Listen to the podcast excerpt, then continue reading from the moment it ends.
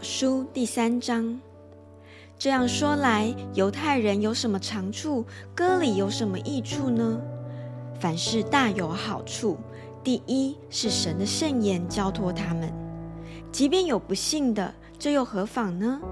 难道他们的不信就废掉神的信吗？断乎不能。不如说神是真实的，人都是虚谎的。如经上所记，你责备人的时候显为公义，被人议论的时候可以得胜。我且照着人的常话说，我们的不义若显出神的义来，我们可以怎么说呢？神降怒是他不义吗？断乎不是。若是这样，神怎能审判世界呢？若神的真实因我的虚谎越发的显出他的荣耀，为什么我还受审判，好像罪人呢？为什么不说我们可以作恶以成善呢？这是毁谤我们的人说我们有这话，这等人定罪是该当的。这却怎么样呢？我们比他们强吗？绝不是的。因我们已经证明，犹太人和希腊人都在罪恶之下，就如经上所记，没有义人，连一个也没有。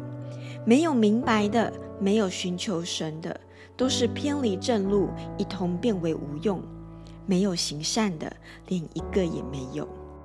他们的喉咙是敞开的坟墓，他们用舌头弄诡诈，嘴唇里有毁舌的毒气，满口是咒骂苦毒。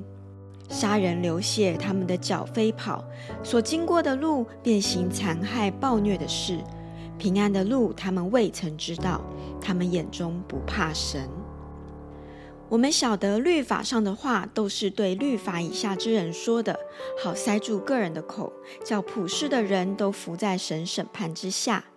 所以凡有血气的，没有一个因行律法能在神面前称义，因为律法本是叫人知罪。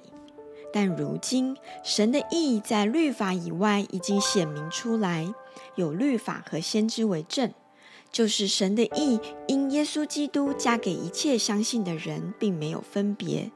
因为世人都犯了罪，亏缺了神的荣耀，如今却蒙神的恩典，因基督耶稣的救赎，就白白的称义。神设立耶稣做挽回祭，是凭着耶稣的血，借着人的信，要显明神的义。因为他用忍耐的心宽容人先时所犯的罪，好在今时显明他的义，使人知道他自己为义，也称信耶稣的人为义。既是这样，哪里能夸口呢？没有可夸的了。用何法没有的呢？是用立功之法吗？不是，乃是用信主之法。所以我们看定了，人称义是因着信，不在乎遵行律法。